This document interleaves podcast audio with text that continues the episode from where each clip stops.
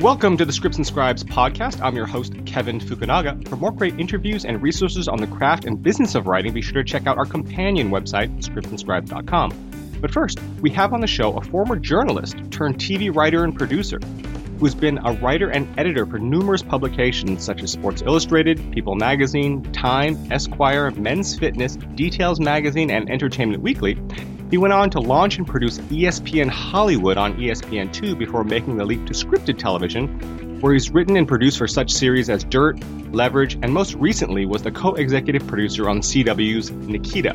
Earlier this year, he signed a two-year overall deal with 20th Century Fox TV and is currently working as a co-EP on Fox's Sleepy Hollow. Mr. Albert Kim, welcome to the show. Hi, thanks for having me. Um, I know you're on location in North Carolina working on Sleepy Hollow right now, so I really do appreciate you spending a little of your day off with us. No problem. Now, you have an incredible resume, both in print journalism and in television. Um, can you talk a little about where you're from, what you studied at Princeton, how you got into journalism, and and that sort of transition to television? Basically your whole life story up to this point, if you could. um, where I'm from, uh, I grew up. I was born and raised in New York City, and then moved to suburban New Jersey for middle and high school. Um, I went to Princeton, and I had no idea what I wanted to do. I was uh, pre med, sort of a typical Asian American kid's path. Um, but then after uh, college, decided that uh, I wanted to take a little time off, time off before going to medical school. So. Uh, um, actually, I'd taken the MCAT and had my applications all ready to go, but um, took a little time off. I had always, I'd worked for four years at the school uh, on a on the school's weekly newspaper, so um, journalism was something that was always on my mind. I called a former writing teacher at school who um, connected me with some of his former students, many of whom were working journalists, and that led to a couple of freelance assignments uh, which then led uh, to a job at Sports Illustrated. Uh, and that was my first uh, real job in journalism. I was a reporter at Sports Illustrated, uh, which was great. I covered baseball and golf and technology, and a bunch of other other things. I did that for. I actually had two stints at SI. Um, that first stint was almost seven years long, and then I and then I went to Entertainment Weekly in the mid '90s, uh, which was my first exposure to the entertainment business. Um, and that was that was really fun. That was a lot of fun. We were just sort of making things up as we went along. We covered everything. I covered a lot of Star Trek at the time. Um, that was always that was an interesting transition because at Sports Illustrated, all of the reporting beats were really hardcore, like baseball and football and hockey. And you got to EW, and then the beats they asked you to cover were like Beverly Hills 90210 or Star Trek or the X Files. Um, and I was on the Star Trek beat. Um, so I did that. Uh, went back to SI for a little while, and then my last gig at uh, in journalism, in magazines at least, was at People Magazine. Um, I spent three years there, and as you said, ESPN came to me in the mid around 2005 or so, mm-hmm. uh, and asked if I'd be interested in running a show for them, a show that they were basing off of something I created at SI um, about the intersection of sports and popular culture. Uh, so uh, that was ESPN Hollywood. So um, that was that was an interesting transition. It wasn't something I'd ever thought. I, I'd always imagined I'd spend my entire career in magazines, but uh, after talking it over with my wife, we thought it was an interesting opportunity. Um, uh, I'd always been intrigued by television, but never really had an opportunity. And, and frankly, they were offering a really good deal. So we uh, uprooted the family, moved out to LA, um, and just as I got out here, the head of the network, head of ESPN, left. Uh, his um, the next guy came in and promptly canceled all of his predecessor's shows, including mine. Wow. So uh, I found myself literally after about two months out, after having made the move with nothing to do out in LA. So um, I thought for a while about getting back into journalism, but uh, after having committed to making that move, psychologically it felt weird to sort of move right back. Um, and that's when um, I thought about TV writing. You know, it's frankly it was something I'd always been interested in, uh, and this I found myself suddenly in LA with nothing to do, a little bit of financial freedom because of the deal, and uh, my my agent at the time hooked me up with a show that was starting up, which was Dirt on FX, and that was very fortuitous because Dirt was a show that was that starred Courteney Cox as a magazine editor. Mm-hmm. So they brought me on board as a technical consultant, just to sort of advise them about the reality of the business, and uh, I helped with everything from telling them what the sets should look like to uh, to you know writing little bits of dialogue for Courteney's character that sounded like what an editor would say, uh, and most importantly, it got me into the writers' room. And so uh, I was in the writers' room for the first time, and they were they were a great great bunch of people, um, and they welcomed me there. And pretty soon uh, they asked me if I wanted to write a script for that first season, and then the staff for the second season. Um, and it was all it was all great. Then the strike killed the show, as it killed a lot of shows. Right. Uh, that was a that was an incredibly dicey time um, because, as you remember, no one really knew how long that strike was going to last. And so, just as my writing career was starting, everything was upended. Um, but fortunately, it was only a few months. And then after the after the strike, I I got a job on Leverage.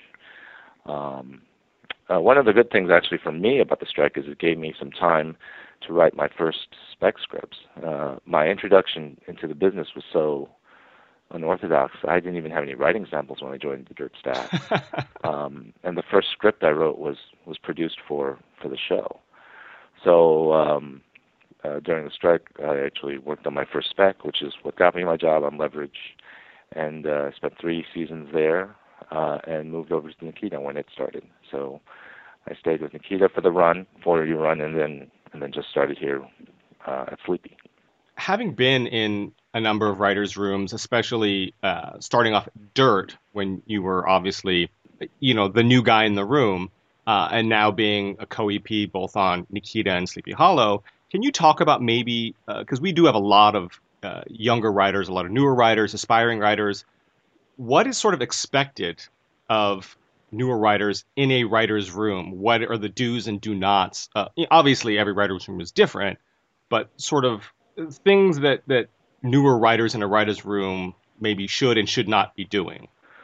Well, my my introduction to the writers' room was a little different. I wasn't a staff writer when I was in the writers' room. I was a technical technical consultant, as I said. Mm-hmm. So uh, my role was a little different from everyone else's. I was there to sort of help ground the reality of the show, give them examples of uh, from reality that might correspond to stories they were breaking, um, and help in that regard. Um, so that's a little different. But in terms of what staff writer duties are, typically you want staff writers to be able to jump in with ideas, help wherever they can, fill in in any capacity that they're able to. As staff writers, you're not really guaranteed a script when you're on staff, so uh, but you may be asked to do everything from writing parts of scripts to outlines to story documents, even helping put put together research packets, and you just have to sort of approach it all as um, openly and enthusiastically as possible.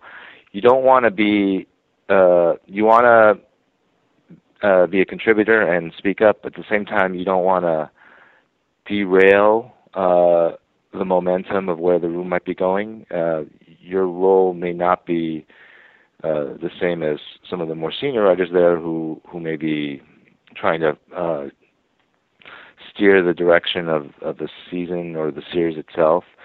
So uh, um, even if you have specific doubts, you might want to sort of hold back and think it through before jumping in with those. Uh, you want to be additive in other words, rather than sort of obstructive in a way, mm-hmm. uh, which is which is good advice for any writer really at any level. Um, but uh, it's really kind of uh, being there and being willing to jump in at a moment's notice for anything that's needed. You know, if uh, someone needs to put together even a log line, sometimes in some rooms um, they'll they'll farm out the log lines for story documents or outlines. Uh, you could do that. Um, for writing, for helping put together recaps, you know, at the beginning of episodes. Mm-hmm. Um, and of course, when when your opportunity comes to try and uh, put together the cleanest draft you can when you have a script available. Um, but it's a little bit of uh, being there, filling in the gaps, being a jack of all trades, um, and trying not to be the naysayer in the room. Uh, I think those are sort of that sort of covers it. Mm-hmm. Now, I know a lot of staff writers are hired from within the writing offices, you know, coming from writers' PAs, writers' assistants, showrunners' assistants. But for writers coming in and meeting based on a spec sample, how does that process go? And other than a great writing sample, obviously, what are showrunners looking for in a prospective staff writer? It's all about chemistry. Uh, putting together a writer's room is really about making sure you have the right uh, pieces because you spend so much time in a room with these people. You want to make sure that you're you're actually enjoying the time you spend there. Uh, it's been said a lot, and it's true. You spend a lot. You spend more time with the writers on the show than you do with your own family. So mm-hmm. you don't want to be uncomfortable or feel like you don't want to be with these people. So putting together a staff is a lot like casting in a way, making sure you have all the right pieces, people who can uh, contribute from different uh, arenas. Um, one of the things I found I was pleasantly surprised by when I was first taking staffing meetings was one of my concerns early on was since I had had this entire other career, um, I'm obviously not a film school graduate in his 20s, uh, and I and I'd always heard Hollywood was such a youth obsessed town, so mm-hmm. that was an issue for me. But one of the things I was really surprised with was a lot of showrunners were really happy that I wasn't a film school graduate in his 20s, that I had other life experiences and and work experiences that I could bring to the table. And uh that said a lot to me. That that indicated that that's kind of what people want in a writer's room. You know, people with a diversity of experiences that they can contribute and use to help shape stories. Um, and so uh, that's what uh, showrunners are looking for with staff writers as well. People who uh, might have backgrounds different from theirs. Um, at that point, when you have your staffing meeting, your stuff has been read, and so you've already cleared the first hurdle. They they most likely like your writing, so they're now just seeing if you're the kind of person who they would want to sit in a small airless room for 12 hours with. um, because that's kind of the reality of what, what your life is going to be like for the next few months. Now, are they always airless? Uh, I've been in real. I've been in rooms that make you long for life in a submarine. But uh, I mean, ideally, you want uh, something nice. We had a really. Um, uh, I've I've been in rooms that were really nice. I had like you know sunroofs and lots of windows and fresh air and daylight, and I've been in rooms that are little metal boxes. So uh, sometimes, and then a lot of times you have to break up rooms. So you'll uh, someone's office will double as a secondary writer's room. So you just want to make sure you have all the right snacks on hand. Writers right. get really cranky if they're not if they're not fe- well fed. uh, what are the what are your favorite snacks?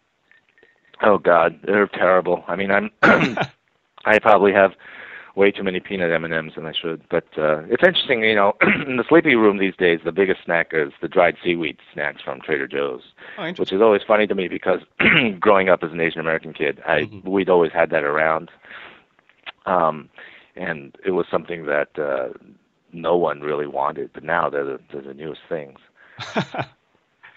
um, now you started writing for TV. That what you said uh, earlier on that that sort of became your transition after uh, ESPN.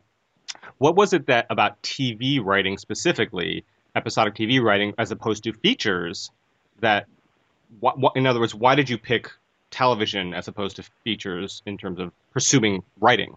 I, I guess I'd always been more attracted to the television world than, than the feature world. I mean, that uh, just as a fan, I've always been kind of more uh, engaged by television as a narrative form than features. I love features. I mean, I love going to features, and someday I probably will want to write some. But uh, uh, I think my first love was always TV. Even at Entertainment Weekly, I covered far more television than I did than I did the uh, movie world. Um, there's something about the narrative structure of episodic television that appealed to me, the sort of serialized nature of it, and the way that the characters can grow and develop. Uh, in my mind, television, when done right, is kind of like a novel, um, an, on, uh, an ongoing series of episodic uh, stories.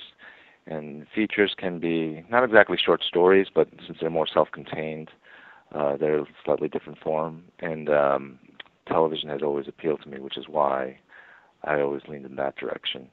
Um, and again, like I said, when I was covering television at Entertainment Weekly, that's when I first became aware also of how television was run as opposed to the movie world, and I knew that in TV, uh, the writers were king. Um, television really is a writer's medium, whereas film is a director's medium to a large extent still. Mm-hmm. So, uh, I, and that kind of appealed to me too. Also, the you know, when once I started getting involved in television, there's something about the uh, uh, immediate satisfaction of seeing your work produced. I mean, I can write a sc- television script and uh, I'd be on set a few weeks later watching it come to life, as I am now, as opposed to the feature world where it can take months and even years to see anything you create uh, come to fruition. Uh, so I'm a little, I need a little more immediate gratification. uh, and speaking of, of that sort of fast turnaround, do you think that your background in publication, where you worked on a number of magazines, writing and, and editing, and the turnaround time is much faster uh, than features. Do you think that that sort of helped your transition to television again, where there's sort of a faster turnaround, a lot more collaboration between writers and editors slash you know writers producers uh, in TV, as opposed to uh, features where you can go away for months at a time, work on your own, and then bring something back.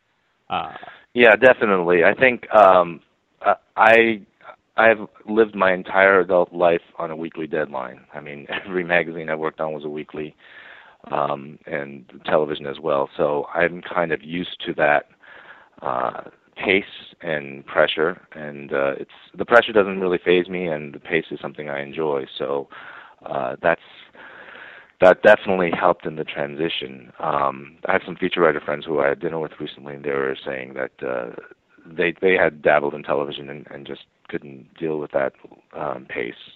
Uh, whereas that's something I, I actually really enjoy.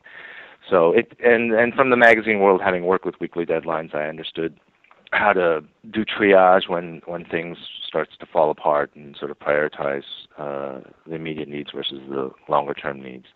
Um, and that served me well both in terms of television production and script writing, uh, as it did in my in my magazine career. So that was an important skill that carried over. Not a lot of skills uh, carry over from journalism to to uh, narrative writing. Well, the sense of story I think is still the same, but the writing is very different. It's a whole different set of muscles. But definitely being able to deal with sort of the pressure of weekly deadlines helped a lot.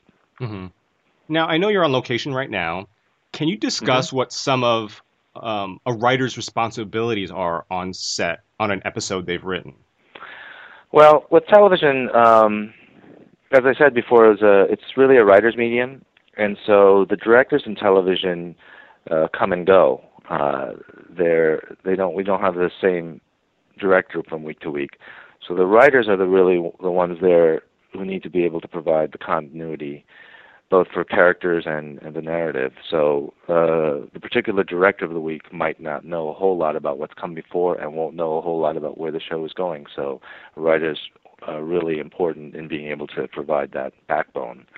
Um, and in addition, we're here to do everything from our, our biggest sort of responsibility is making sure that the tone of what the director is doing fits in with uh, the rest of the show, uh, both visually as well as narratively. So uh, we're working with both the director and uh, all the rest of the crew and making sure that uh, everything is being done according to the way we had envisioned it in the writers' room. Um, for me, it's an incredibly important part of the process. It's really being on set and producing a show is really the last stage in writing a script. Uh, I know there are some shows that don't send the writers to set to produce episodes. I, I, I, I honestly don't know how they make things work because I can't imagine not having someone from the writers' room there to make sure that the vision is how you imagined it. Um, they must just do a lot of toning beforehand with the director and the crew, and then uh, possibly a lot of reshoots afterwards if they don't get what they want. Mm-hmm. But uh, to me, it's a really important part of the process. And how far along the process is a writer's influence continued? In other words, uh, do you will you continue this through post? Will you sit in on um, editorial and, and work through that, or will you be on to the next episode, writing the next episode? Um, I, will be involved through post. Um, uh, some of that is continued upon uh, the level you're at. Staff writers and story editors may not. Um, when I was a staff writer, I think at Leverage, I didn't do a whole lot of post at first, but then got involved with it later. But um, yeah, I, I definitely go through with it uh, through editing, through the sound spot, final playback, all of that. Um, which again is an important part of the process since the director the director turns in a cut, but they don't do much with it after that.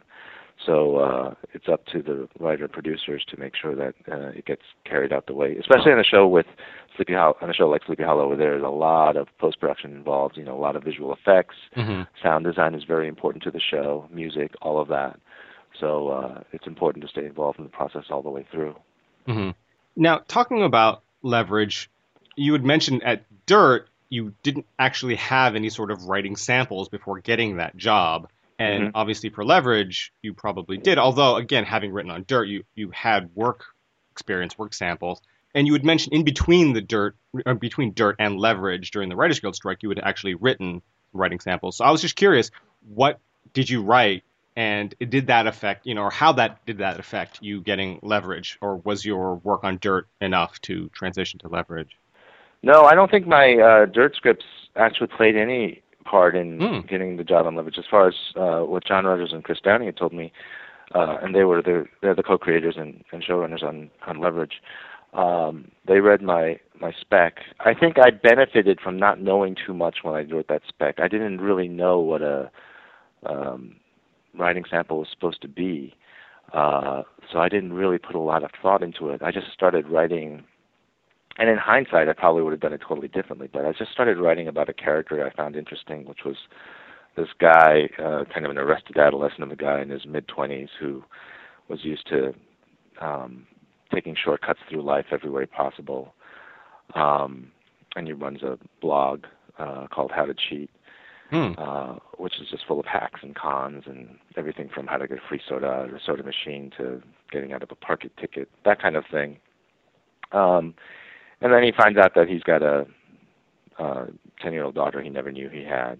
I mean, it's not a original story by any means. I think we've seen versions of this in in a lot of different ways, but uh, again, I didn't know to, I didn't know that that was not a good thing. So I just started out with a character that I enjoyed, and then I put him in a situation that he couldn't cheat his way out of, and I saw where the story went from there.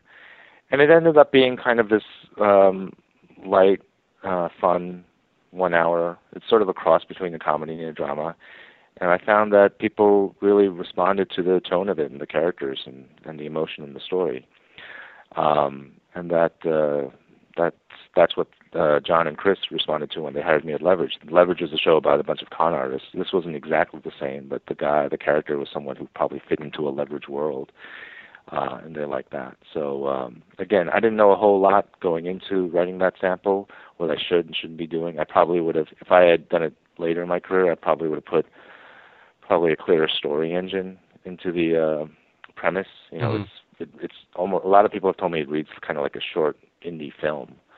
Um, so uh, if I really had wanted to sell it as a pilot, I I probably should have thought more about the structure of it, but in a lot of ways, not knowing that stuff helped me. All I did was write something that um, kind of came from my heart and really something I wanted to see, and uh, I think people responded to that.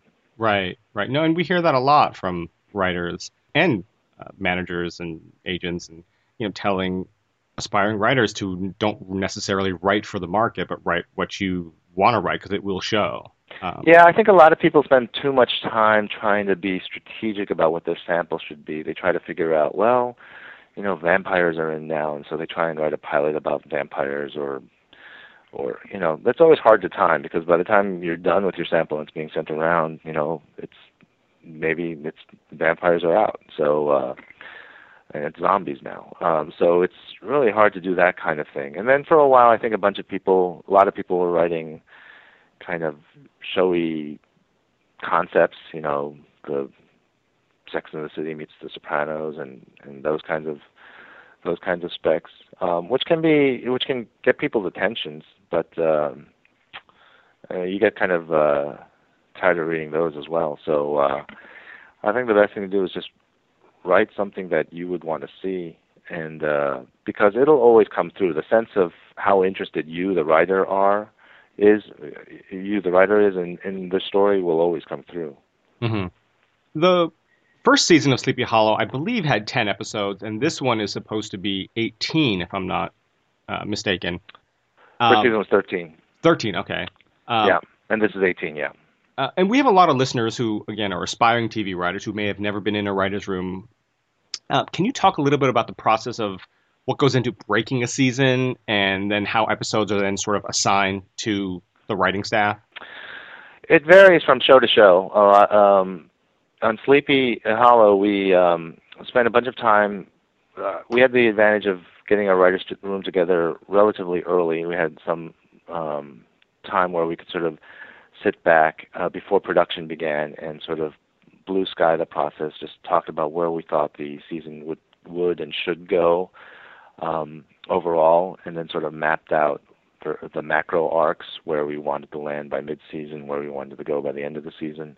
We talked about the characters, what kind of um, arcs and journeys they should be on.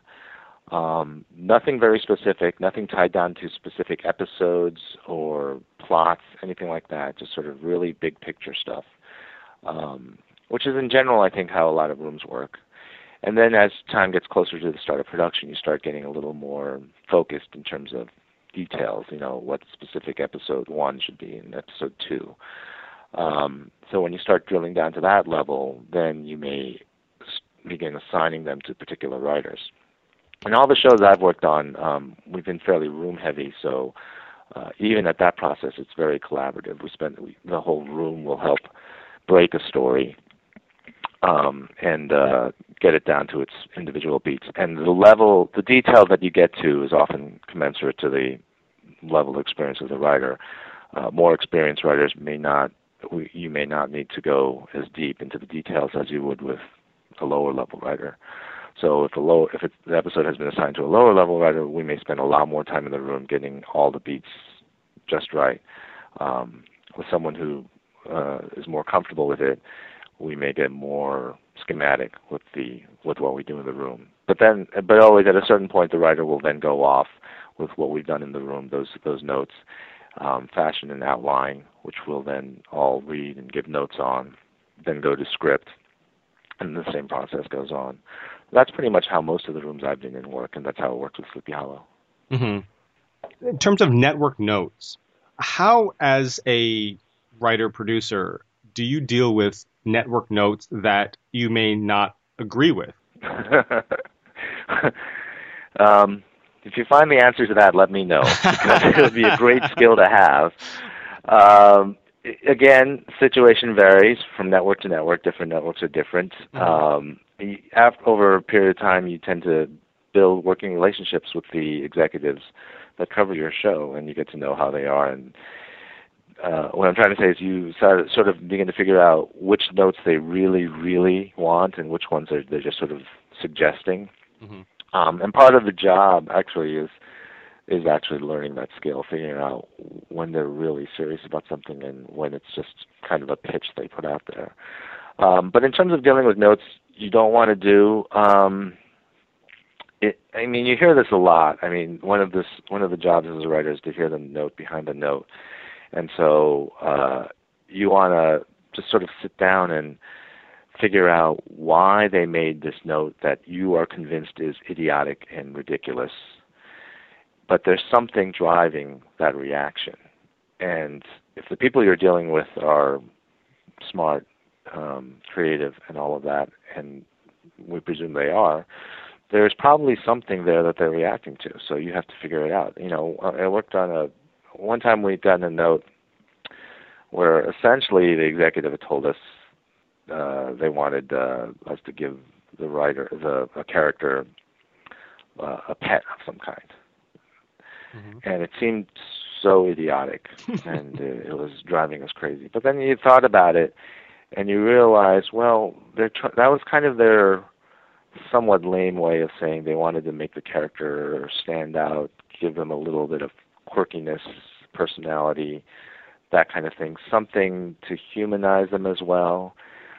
So, okay, when you get to that kind of concept, then you can take it as a writer and come up with your own take on how to do that. You know, it may not be just giving the character a parrot. uh, maybe building something into their backstory that that helps. But um, it's uh, the whole idea of figuring out what the intent is behind the note that they gave, the note that you absolutely hated. Um, and then if all if all of that fails, then the, as long as you sort of give it that effort, you can always have a follow up conversation and tell them that you know not sure that that kind of works for the story, and then you can find out whether they really are sticking to their guns or not. Mm-hmm. Now, writing for shows that are very loosely based on other material like Sleepy Hollow or Nikita, how does that differ in terms of your creative process versus writing something that's completely original like Dirt or Leverage? Um, to me, it hasn't made a whole lot of difference. Uh, with Nikita, Nikita is a, is a fr- as a franchise has been around for a while and gone through a number of incarnations. Mm-hmm. The Nikita we worked on was the fourth, um, fourth uh, of that with that name. So um, we were basically free to take whatever liberties we wanted to. We weren't really bound to any of the previous versions. Mm. If hmm. they helped, that would be great. But uh, it's not like we had to stick to any particular kind of uh, established canon. And uh, kind of the same with Sleepy Hollow. Since Sleepy Hollow is really a mashup of a bunch of ideas, both from Washington Irving, you know, the original concept being a mashup of both um, the original Sleepy Hollow as well as Rip Van Winkle, uh, and then with a dash of a lot of other things, um, apocalyptic lore, um, American history, all of that. Um, it's not like there's any particular uh, text that we have to stick to. Mm-hmm. Now, that doesn't mean there aren't certain things we try to get into many or all of the shows. We we want to try and get a little bit of um, secret history of the American Revolution into a lot of our episodes. Something that we call we started out calling it as a twi- our twisted version of history, so we call it our twistery. um, we try to get in um, our spin or our take on uh, monsters that and creatures that you may have heard of from legend. Um, this season we've got a, a really scary creature in the woods that lures children out and and uh, kills them, and it's kind of our take on the Pied Piper. Mm. So uh, we'll do twists on on those kinds of monsters, um, but we're not really particularly bound to a specific text or any kind of canon in any way. So in that in that sense, um, it's no different than working on an original property. Right. I wanted to talk to you a little bit about your own writing process. Every writer is different. When you are working on an episode, do you lock yourself up in a room, punch it out in however much time you have, and then start revising? Are you constantly seeking feedback and working with other writers and bouncing ideas off of people? How, what is your writing process like when you are working on an episode? When I'm actually in the writing phase, yes, or correct. when I'm breaking a story. When you're actually, well, I guess both. Um, well, it's different. I mean, it's funny. People always ask me, uh, how long does it take to write an episode? And it's actually a much more involved question because writing of an episode encompasses several different phases. Um, you know, the writing itself can go by fairly quickly. Um, I can go, you know, going from an uh, an outline to a script can be done in a week. But the breaking of story can be very involved. It can take anywhere from a few days to, you know, I've worked on episodes that took months to break. Mm-hmm. So um, there are different phases to to creating an episode. When I'm breaking a story, I partic- I enjoy working with other people in the room because I like getting the feedback and hearing the different ideas and seeing if something, seeing how people react to certain pitches. So uh, I'll be very collaborative in the breaking of a story. We'll work together with a lot of other writers.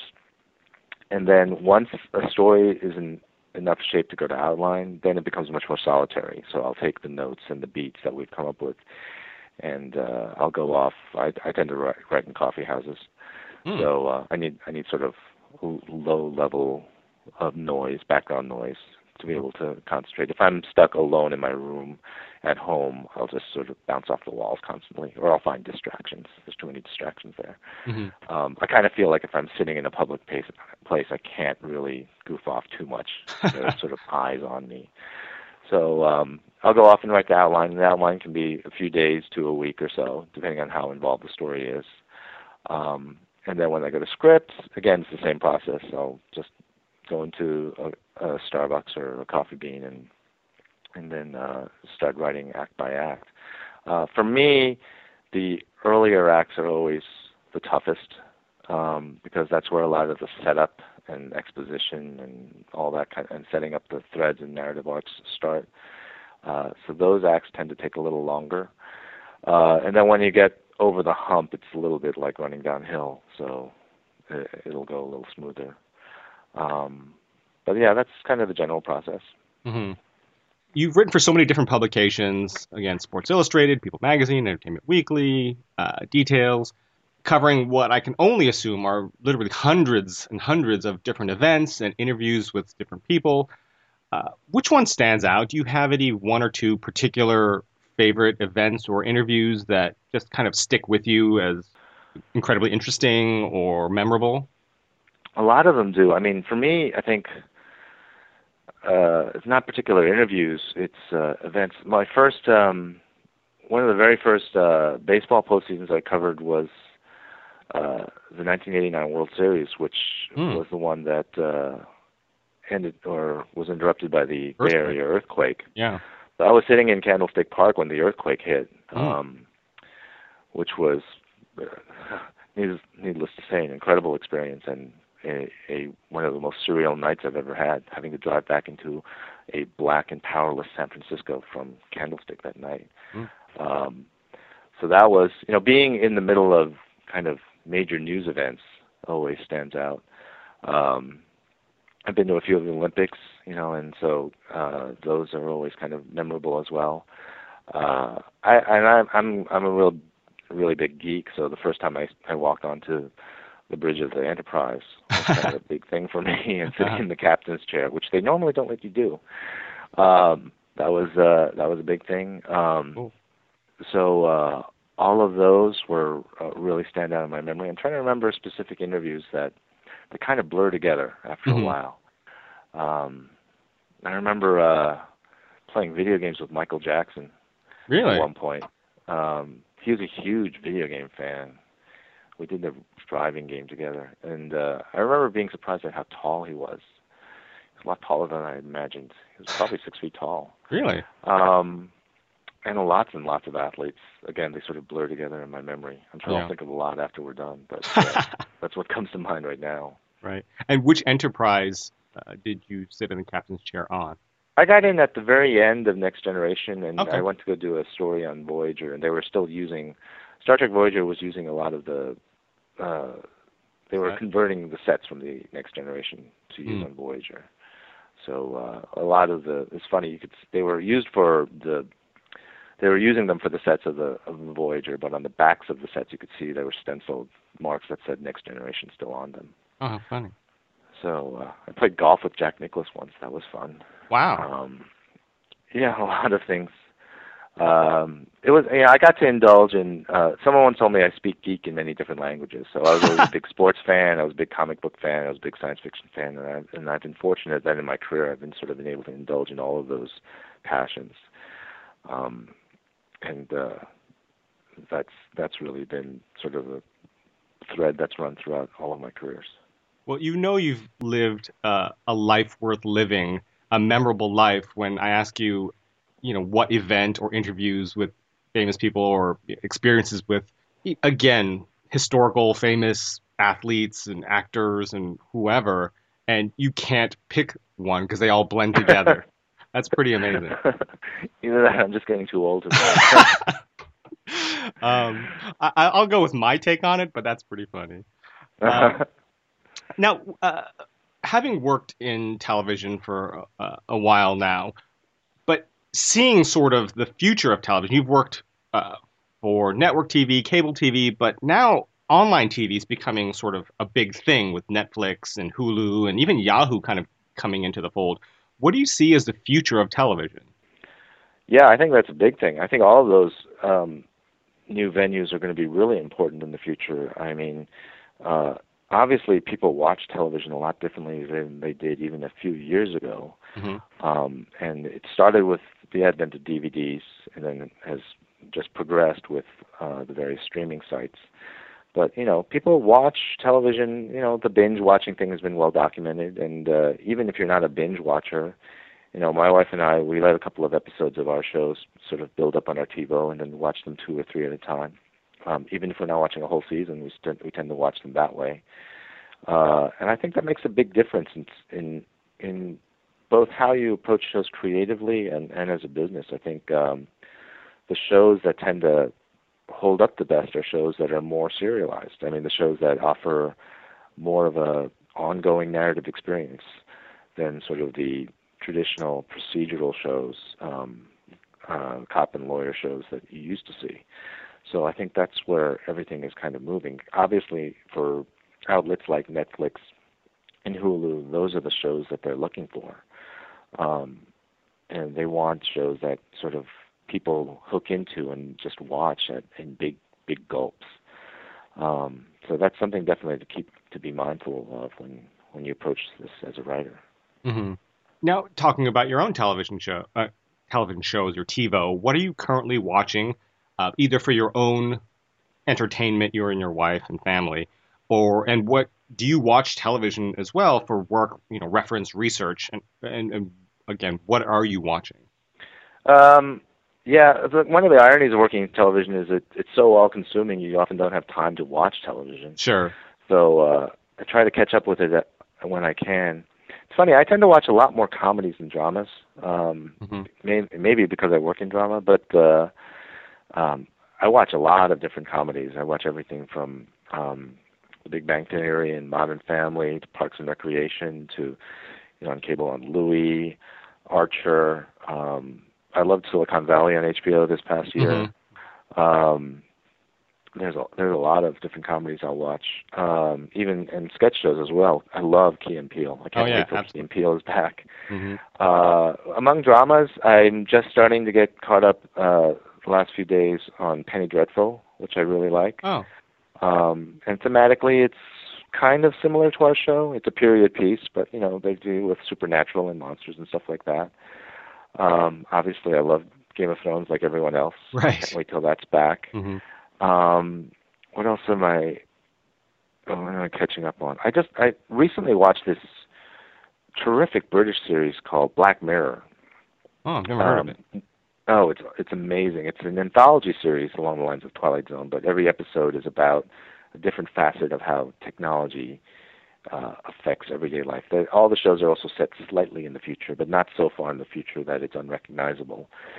And uh, the stories are incredible. It's and that- one of the episodes was very much could very much have well uh, been the um, inspiration for the movie Her. Oh. Um, so it, there are stories like that, there, and there's only six of them. They had two seasons, three episodes each, but they're well worth it if you can find it and, and watch them because um, each one is a tiny little thought experiment, which is and they're fascinating to watch. hmm Uh, and they get really good directors and actors as well. And that's uh, called Black Mirror. Yeah, Black Mirror.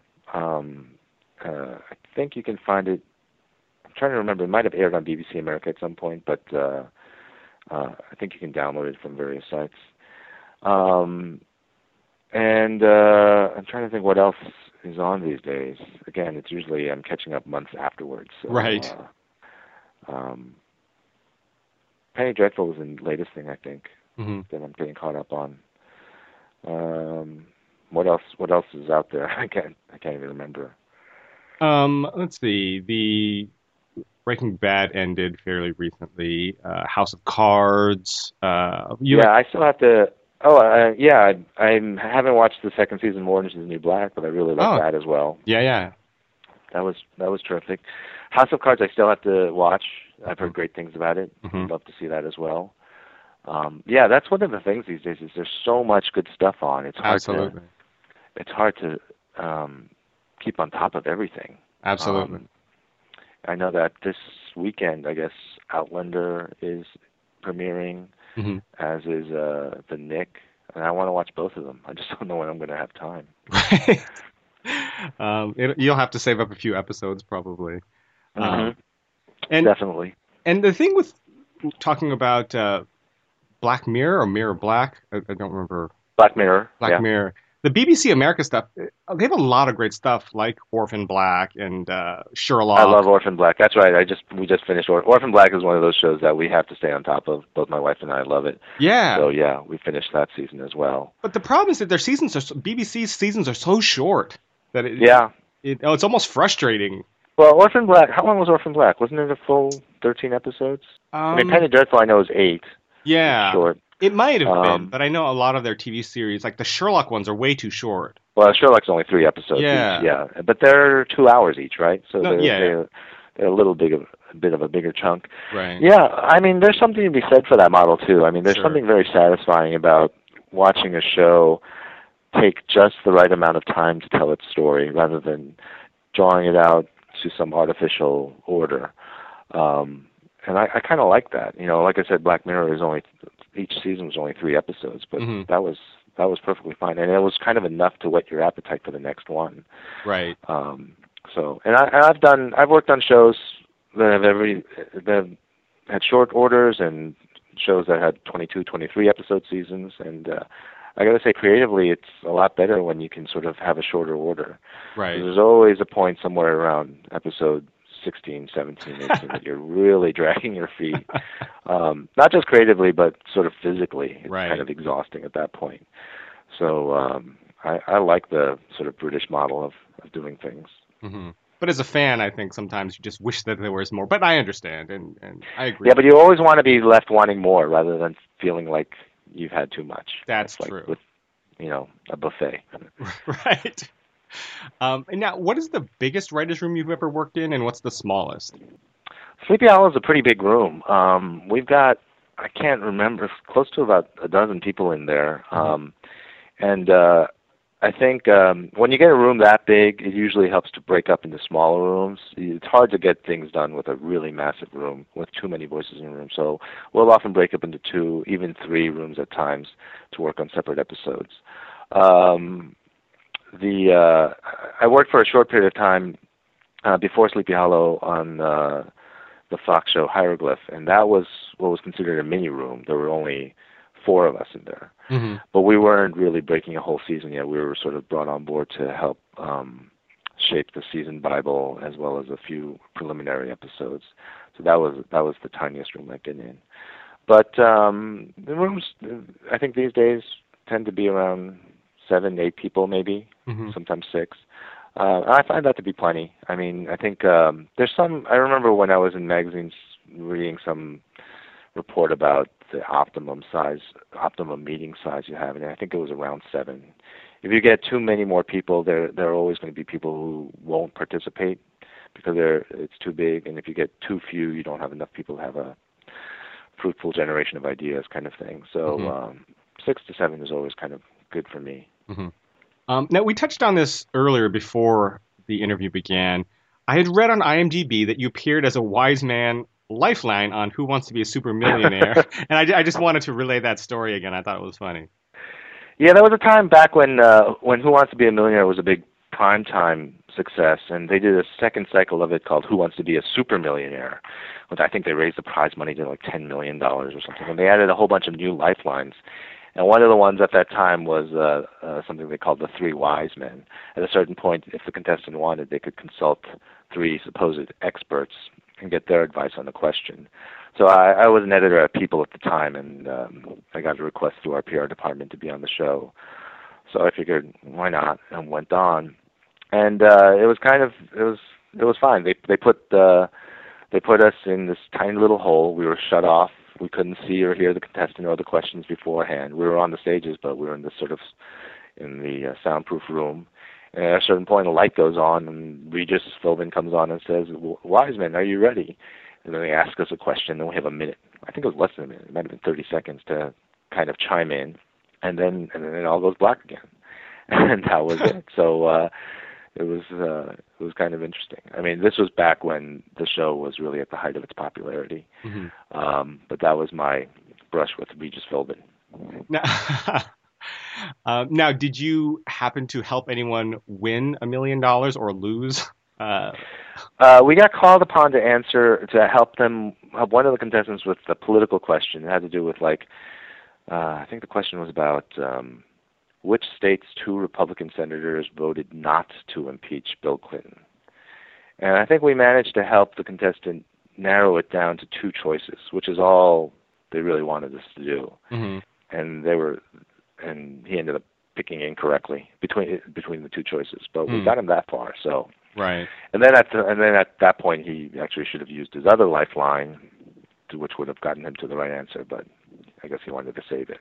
Right. So, um, yeah.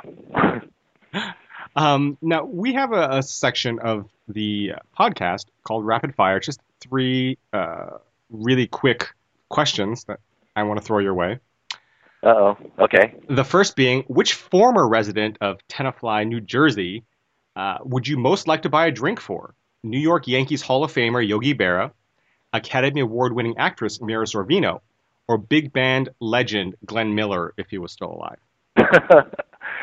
uh, I gotta go with Yogi Berra. I mean, how can you turn down an opportunity to sit down with Yogi? That's true. Hear some more Yogiisms. Yeah, unless you were a huge big band fan, I just threw that in there. But yeah, no, absolutely. No, Um, they're all good. I think uh, I think I'll go with uh, the old professor. Um, now, who would make for the most interesting interview?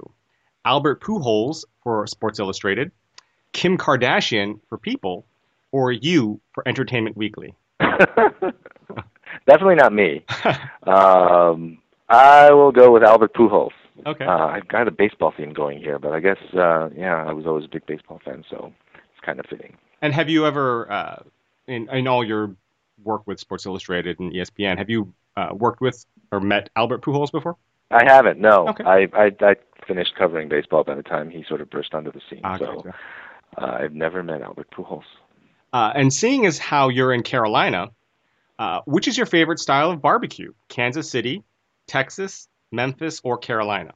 Well, I got to say Carolina, right? I mean, I can't. I'm here in North Carolina, so uh, no. But uh, it's funny. Someone just told me a couple of great places around here to go to, so I'm, I may check a Carolina barbecue place out tonight. In fact, um, so uh, yeah, Carolina barbecue definitely. Awesome. And do you uh, have any advice for aspiring screenwriters, or is there anything else you'd like to share? Um, yeah, I mean, it's, it's writing is a skill like anything else. It requires a lot of practice. I mean, you just got to keep doing it. I mean, it's kind of trite, and you hear it a lot, but it's true.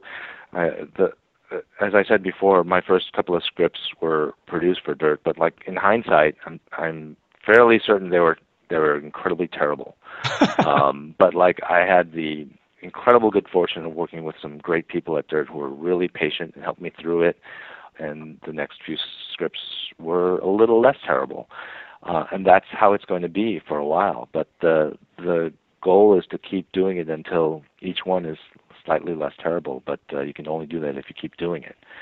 And so um, just keep writing. That's really the biggest thing I could say. You know, I first when I first started writing scripts, I thought it wasn't. I didn't think it was going to be as hard as it, as it turned out to be because I had been a writer for all those years for magazines. But it was a different set of muscles, and it was one of those things that you just had to keep exercising. So um, that's kind of the biggest thing. And then the thing I said earlier about writing uh, a spec is um, follow your heart, really. And that doesn't mean what a lot of people think it means. It doesn't mean just sort of in, be indulgent. It just means do something that keeps your interest. Because if you're not going to be interested in the story, no one, no one will be, and it'll it'll show through on the page. Oh, and before I let you go, last season uh, there was sort of a Twitter beef, in jest, of course, uh, all in fun, between the writing staffs of Sleepy Hollow, which is at Sleepy Writers, and Elementary at Elementary Staff. Uh, we interviewed Elementary co-EP Jason Tracey a couple of weeks ago, and now that we have you on, do you have anything to say to the gang over at Elementary on behalf of the crew at Sleepy Hollow?